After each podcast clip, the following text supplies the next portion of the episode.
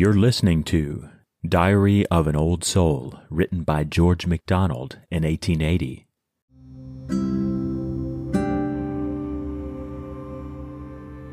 Thou hast not made or taught me, Lord, to care for times and seasons. But this one glad day is the blue sapphire clasping all the lights that flash in the girdle of the year so fair. When thou wast born a man, because alway thou wast and art a man. Through all the flights of thought and time and thousandfold creation's play,